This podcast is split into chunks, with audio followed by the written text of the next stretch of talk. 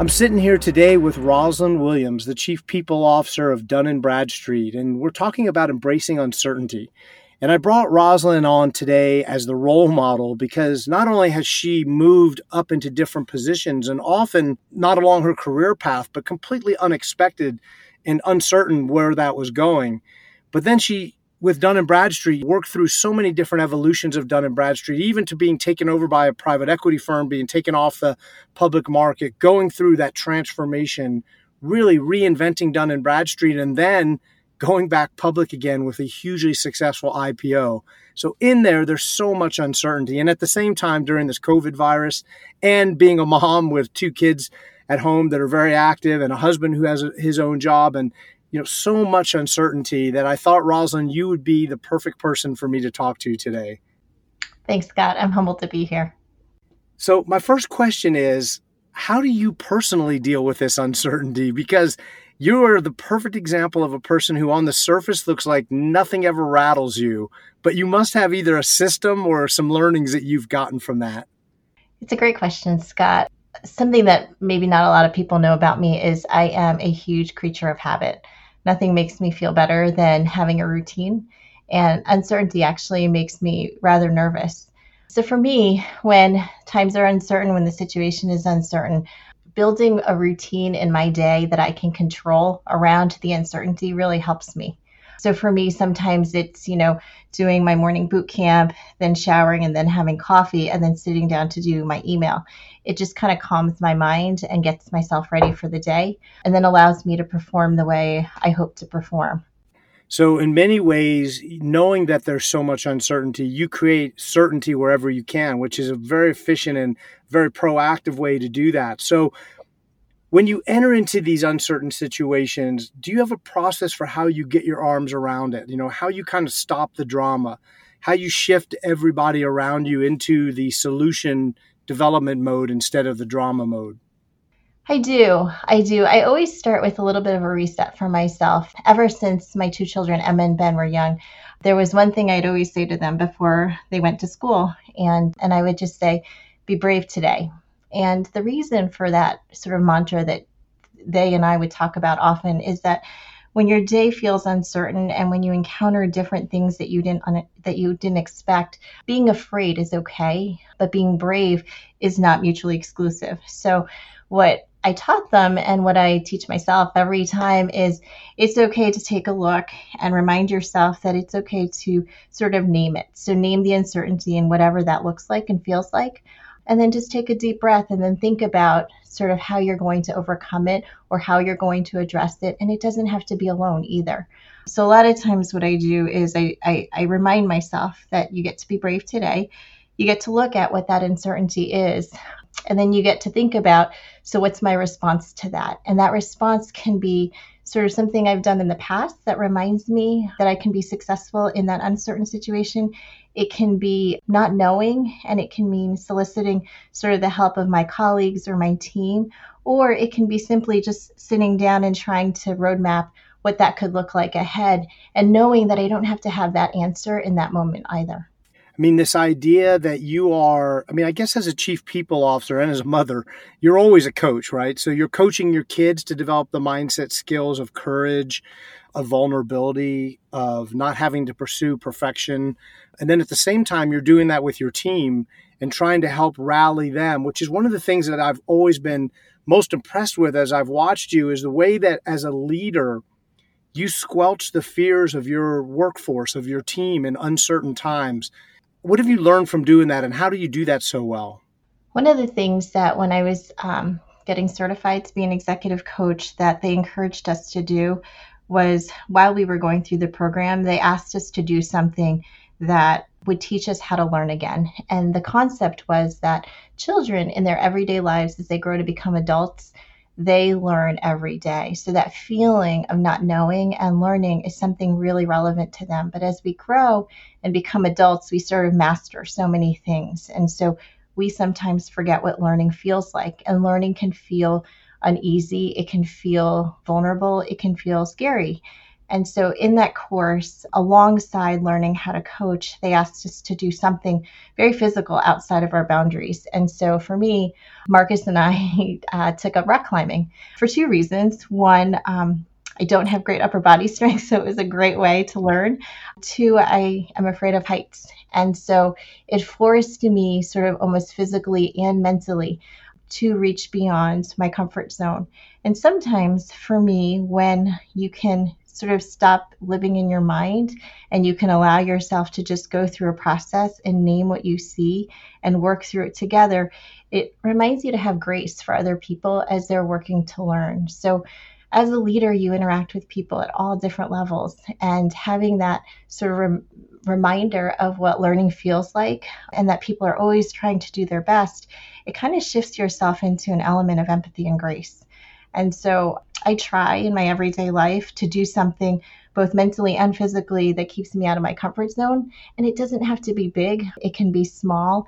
It can feel like, you know, humbling myself and playing catch with Ben and um, and laughing at myself when he throws a really big fastball or a quick fastball, you know, jumping out of the way. And it reminds me that um, we don't how we look to others it doesn't have to always be perfect but putting yourself out there and wanting to learn it just keeps you in the game a little bit more a little bit braver than you otherwise would I love that you, are hitting so many mindset skills that we we always talk about, right? Building curiosity, building vulnerability. We already talked about courage a little bit, but this willingness to try the untried and to not allow that to kind of imprison you, but to allow that to empower you to do something new and different. I know with this last experience with Dun and Bradstreet, I mean, you were in uncharted territory. This was not a place that you had ever been. So there had to be a lot of uncertainty. As you look back, what did you learn about yourself or even about the way you approach it? Probably the greatest lesson, Scott, is to trust myself. And I don't know that I've always had that skill set. So as Dun and Bradstreet shifted from being public to being private, I had never been part of a private company. It also asked me to help rebuild an executive team and to rebuild relationships. There were questions in my mind if I could perform at that level. And and it's one of those moments, right? You get to be brave today. You take a deep breath and you just trust that sort of all the lessons that you've learned in the past, they somehow culminate and dots can connect. And it's okay to ask for help along the way you know many were time many of the times i remember sitting with my team and nothing says just because i am their leader that i have to have all the answers. In fact we knew that we could be multiplicative together by looking at the challenges together and, and allow us to learn together. And that went just not just for my own people team but it went to the executive team too. And so i think there was something really profound about the ability to influence other leaders to know that you could reach out to your colleague in a very genuine way and ask for help. I think it helps shape a culture. I think it helps shape a team at any level. And so I think for me, reminding myself and grounding myself that exactly who I am and exactly the skill sets that I have are enough in that moment and trusting myself is really what helps me each day and knowing that each day I get to be just a little bit better than I was the day before and that prepares me for what's next. So I have one question about that because I know you well and I know how you implement your sustainable high impact strategies. How does fatigue impact your ability to embrace uncertainty or to overcome uncertainty and create something new and great? It plays a pretty big part, Scott. I have to say that I am deeply, deeply appreciative that Tignum entered my life probably over a decade ago now, Scott, and uh, and not a day goes by where I don't implement at least one of the techniques or or skill sets that I learned from you guys. You know, when I talk about having a routine or a schedule that sort of creates a little bit of habit for me. Um, it does always start with movement, and it doesn't have to be sort of boot camp. It can be daily prep, it can be no excuses workout. But my ability to move takes me out of my head, which I live in often, and allows me to sort of recharge. And, you know, throughout the day, I, you know, in my job, there is a lot of probably more emotional fatigue than there is every, anything else you know, in the HR world, we tend to help others and we tend to listen to their thoughts and, and, and their sort of opportunities and problem sets.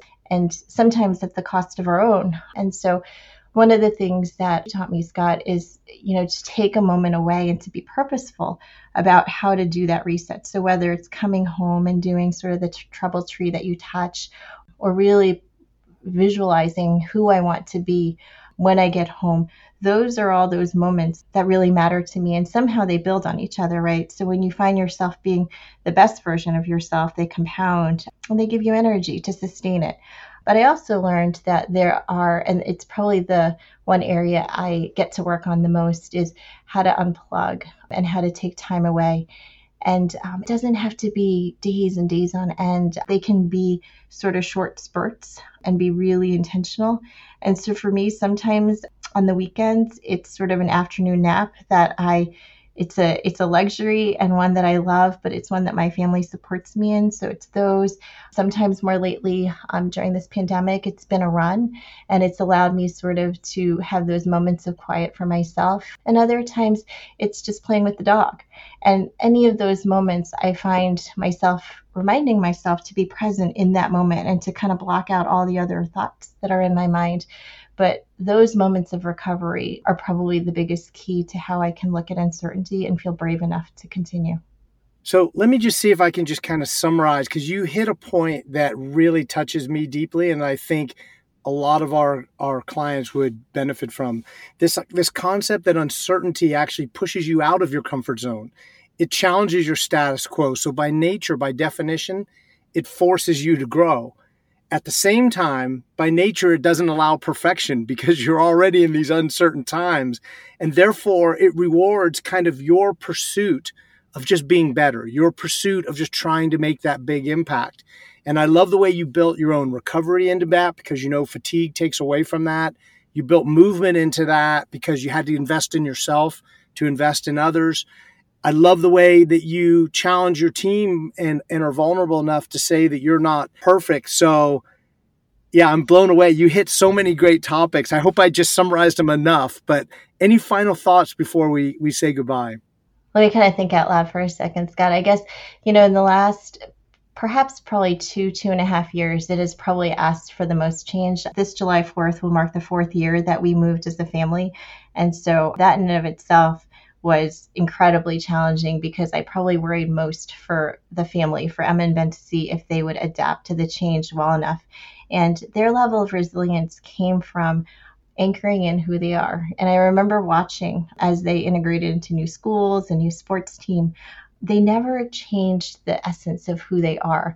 And they found ways to be their best selves through things like movement and mindset nutrition for sure was a key component of our lifestyle and recovery. And I guess what I would say is I remind myself of that each day that it's not as hard as I think I might make it in my head. And so, as long as I see it, I name it. I remind myself that there are these techniques that are available to me. The, the concepts of being brave and being resilient and trusting myself sort of surround and wrapper the Tignum concept so perfectly because it anchors back to the, the mindset that you know I, we've done this before and we can do it again and the challenge may be different it can be smaller it can be bigger but that we live in a community of people most especially my tignum family but us and also sort of my work family and my home family that we help each other through those times of uncertainty together. Rosalind williams thank you so much. That was a perfect ending. Thanks scott